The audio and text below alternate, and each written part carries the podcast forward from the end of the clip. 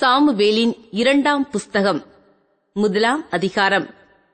சவுல் மறித்த பின்பு தாவீது அமலேக்கியரை முறியடித்து சிக்லாக்குக்கு திரும்பி வந்து இரண்டு நாள் அங்கே இருந்த பிற்பாடு மூன்றாம் நாளிலே ஒரு மனுஷன் சவுலின் பாளையத்திலிருந்து புறப்பட்டு தன் வஸ்திரங்களை கிழித்துக் கொண்டு தன் தலையின் மேல் புழுதியை போட்டுக்கொண்டு தாவீதினிடத்தில் வந்து தரையிலே விழுந்து வணங்கினான்.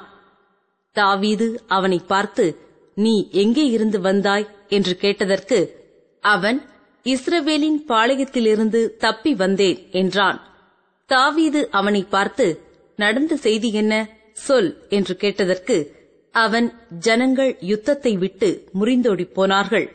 ஜனங்களில் அநேகம் பேர் விழுந்து மடிந்து போனார்கள். சவுலும் அவர் குமாரனாகிய யோனத்தானும் மடிந்தார்கள் என்றான்.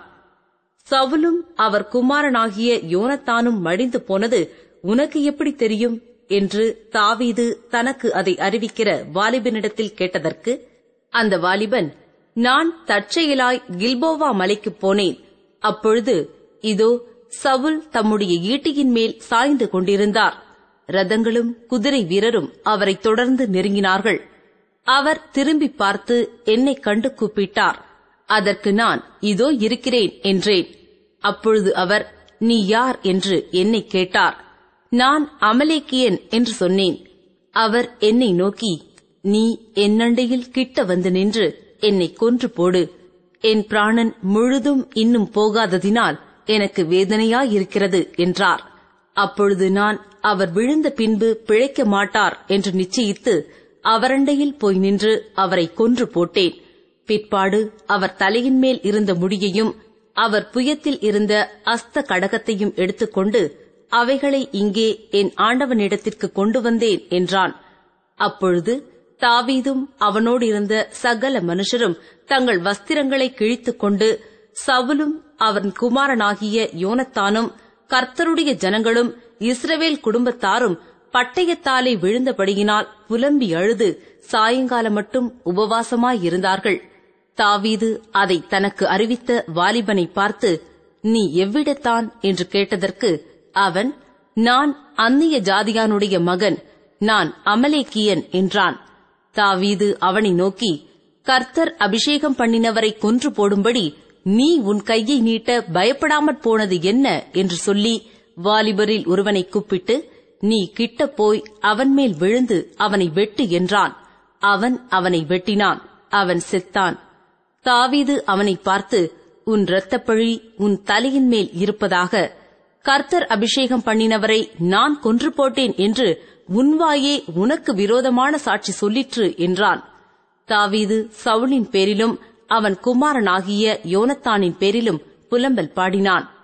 வில்வித்தையை யூதா புத்திரருக்கு கற்றுக் கொடுக்கும்படி கட்டளையிட்டான். அது யாசேரின் புஸ்தகத்தில் எழுதியிருக்கிறது. அவன் பாடின புலம்பலாவது இஸ்ரவேலின் அலங்காரம் உயர்ந்த ஸ்தானங்களில் அதமாயிற்று. பராக்கிரமசாலிகள் விழுந்து போனார்கள்.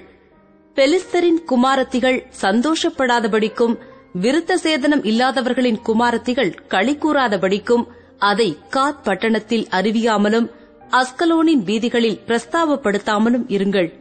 கில்போவா மலைகளே உங்கள் மேல் பனியும் மழையும் பெய்யாமலும் காணிக்கைக்கு ஏற்ற பலன் தரும் வயல்கள் இராமலும் போவதாக அங்கே பராக்கிரமசாலிகளுடைய கேடகம் அவமதிக்கப்பட்டது. சவுல் தைலத்தால் அபிஷேகம் பண்ணப்படாதவர் போல அவர் கேடகமும் அவமதிக்கப்பட்டதே. கொலையுண்டவர்களின் ரத்தத்தை குடியாமலும் பராக்கிரமசாலிகளின் இனத்தை உண்ணாமலும் யோனத்தானுடையவில் பின்வாங்கினதில்லை.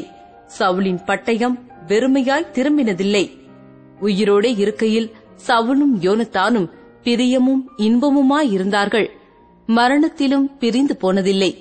கழுகுகளை பார்க்கிலும் வேகமும் சிங்கங்களை பார்க்கிலும் பலமும் உள்ளவர்களாயிருந்தார்கள்.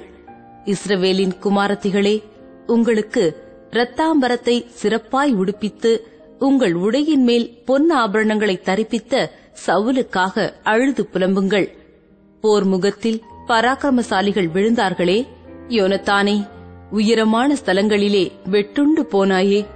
என் சகோதரனாகிய யோனத்தானே உனக்காக நான் வியாகுலப்படுகிறேன். நீ எனக்கு வெகு இன்பமாயிருந்தாய். உன் சிநேகம் ஆச்சரியமாயிருந்தது. ஸ்திரீகளின் சிநேகத்தை பார்க்கிலும் அதிகமாயிருந்தது. பராக்கிரமசாலிகள் விழுந்து போனார்களே. யுத்த ஆயுதங்களெல்லாம் அழிந்து போயிற்றே என்று பாடினான்.